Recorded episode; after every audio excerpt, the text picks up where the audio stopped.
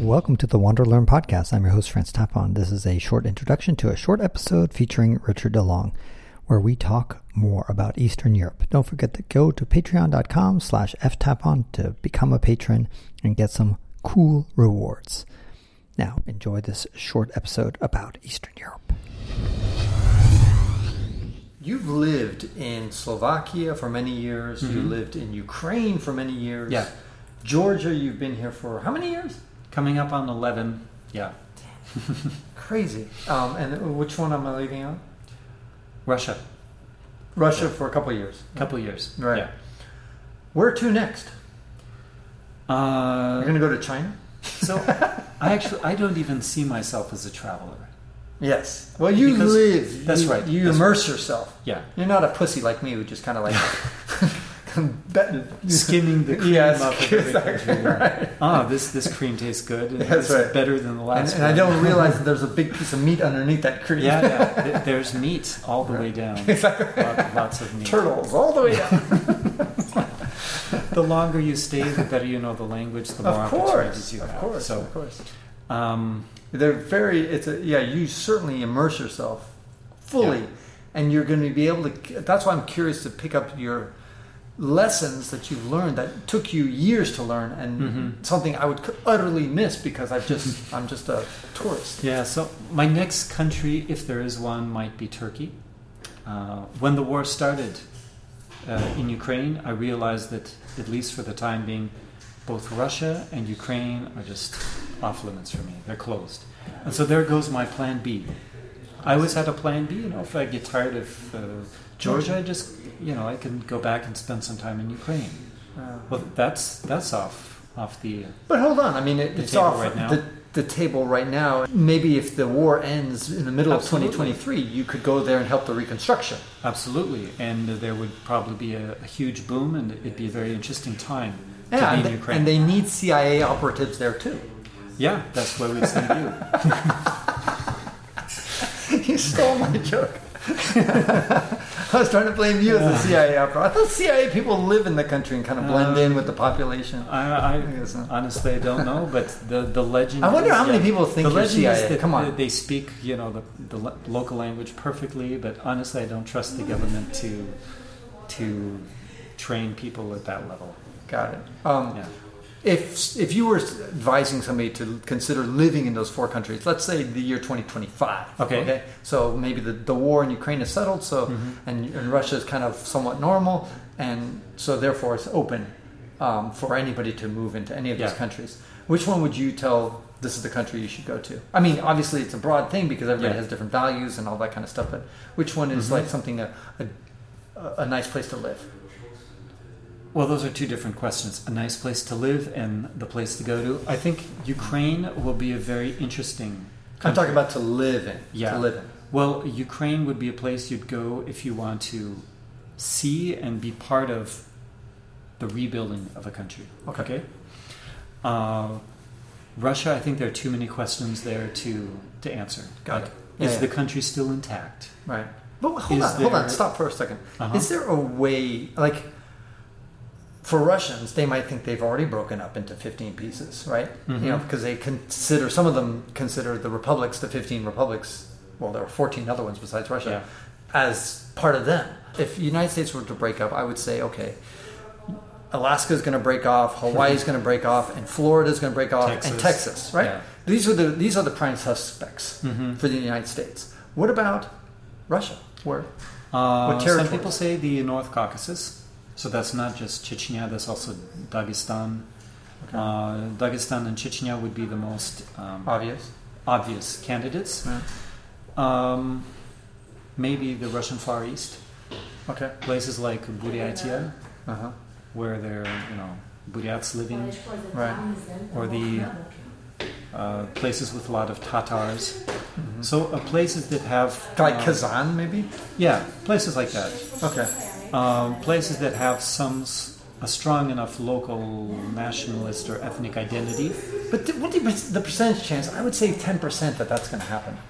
What do you Uh, think? So, I think uh, maybe you're envisioning a situation where these republics just start saying, "Bye bye, Russia, we're gone," But what if Russia experiences a crushing military defeat such that the entire power structure breaks down? And what if one of the conditions of surrender is a restructuring of the entire power system, governance system, So more autonomy given to these regions, for example. or even like a Like a federation. formal breakup of the country? Yeah, or like Or like a Yugoslavia type Something like thing. that, yeah. Um, okay, I hear you. But percentage chance of that, what do you think? I still, I think that's low. But what do you think? I think it's that's too many steps in the future to really Okay. foresee. I think there are different. But I'm paying you a lot of money for this interview, so I want to get an accurate percent- Twenty three percent. There. I think 23%. Okay, fine. We've heard it here first. Richard DeLong. Okay, uh, final things. Let's talk about the future. We Mhm. talked a little bit about Ukraine. Yeah. What about Slovakia? What about Georgia? What do you think the Mhm. future is? Now you've got all Yeah. these Russian immigrants coming in, Mhm. evading the war. Uh, do you feel it on the street? Do you feel like you, all of a sudden there's a You see it on the street. Obviously, there are a lot more Slavic faces. Hmm. Uh, you feel it on so on social media because a lot of Georgians express dissatisfaction with this. Um, But at the same time, hold on. Yeah. Georgians are benefiting from all the money that the Russians are pouring in. Don't tell anyone that. Yes, that that's true. On the one hand, um, the more people that come in, the greater the economic benefits. And let me give you some examples. These people come in; they need to convert their cu- currency to the local currency, which is boosting the currency. It's making the lari and the Armenian dram Yes, stronger versus the dollar. correct. Some one of the very few currencies And in certainly the that ruble. are strengthening Right, right. against the dollar. Interesting. And that gives the governments of those countries the opportunity to pay off some of their dollar denominated debt. Got it. Because they've got a stronger currency, they can print a bit more of that currency to, to return to the former uh, exchange rate. Just print off money, exchange it for dollars, and pay off the debt. On the other hand, On the other hand, uh, if there are too many immigrants too fast, it creates social tensions. Because the, the locals who have their uh, identity and feel like they're in charge here start to feel like they're not in charge. But again, this kind of a power dynamic. If you go outside and you see groups of, of young, uh, okay, groups of men just standing around right. uh, I, I, oh, go ahead. talking and, and feeling like they're in charge, Right. if you walk a bit further and you see a group of, say, Russian men doing the same thing, just standing around on the street, acting like they're in charge of their of their place, even the fact of people just standing around in large enough num- numbers creates social tensions. Right. Right. Yeah, I think it, uh, analogy might be that you have Mexicans who come to the United States and they come there with a bit of humility in the sense that they Yeah. come here. Can we can we work? Can we do something? That Mhm. kind of stuff. Versus if a Russian might come to Georgia and say, "Yeah, this used to be our territory here, and you know I'm a badass." You know that would be a very different Yeah, attitude if they came in that way. That that is that is correct. However, uh, my Like- experience is that they're coming humbly. Humbly, good, yeah. good. However, Because I mean, I think Americans when they go to Mexico, they're coming with more arrogance. A, a U.S. citizen goes to Mexico, okay. and they're like, "I'm, in, you know, like I'm from North America, no, badass." Yeah, you're, you're. I think you're you're spot on with that. And Russian tourists, or a certain percentage of Russian tourists, have had that attitude in Right. the past, coming to Georgia. but not now. I think now they're a bit. Uh, More humble. they're more humble. I'm talking about the tourists. Correct. And the people fleeing mobilization are much more humble. Right. Okay. They they Are grateful. Many of them are very scared actually Right. when they enter the country. Uh, maybe they've been they've been told that you can't speak Russian here. Right. Everyone hates Russia, and they still come, and they're just fearful for people's attitudes. I've seen them. graffiti in Georgia. Fuck Russia. Many Yeah, like- places. There, there are streets where you see anti-Russia graffiti every ten meters. Yeah, and same thing in Armenia, by the way. Yeah, Yeah. yeah. Even though Armenia is nominally more pro-Russia than Georgia. If people want to follow you, uh, Yeah. Rick, and hear more of your insights or talk to you, um, where can they reach you? I can refer you to my website on language learning, where I've condensed my experience from learning 10 different languages.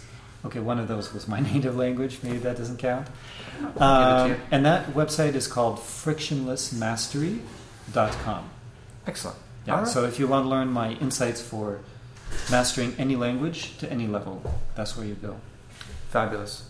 Richard, it's been a pleasure. And Likewise. I hope next time it won't go so long since I, I talked to you again. Yeah. This is Francis Tapon encouraging you to wander and learn. And that ends this episode of the Wander Learn podcast, where we explore travel, technology, and transformation. If you'd like to see the show notes with links to what we've talked about, go to wanderlearn.com and click on this episode. If you'd like to connect with me, just remember F Tapon. That's my first initial and my last name. F Tapon is always my social media username. My website is ftapon.com. Do you want to leave me an anonymous voicemail where you can make a comment or ask a question? Then go to speakpipe.com slash ftapon. Furthermore, if you'd like to get rewarded for supporting my projects, then go to patreon.com slash ftapon. That's where you can pick up some remarkable rewards for as little as $2 a month. Now, five quick favors. Number one, subscribe to the Wander Learn podcast. Two, download it. Three, share it. Four, review it. And five, sign up for my newsletter at wanderlearn.com. Our theme music was composed by Eric Stratman. This is Francis Tapon, encouraging you to wander and learn.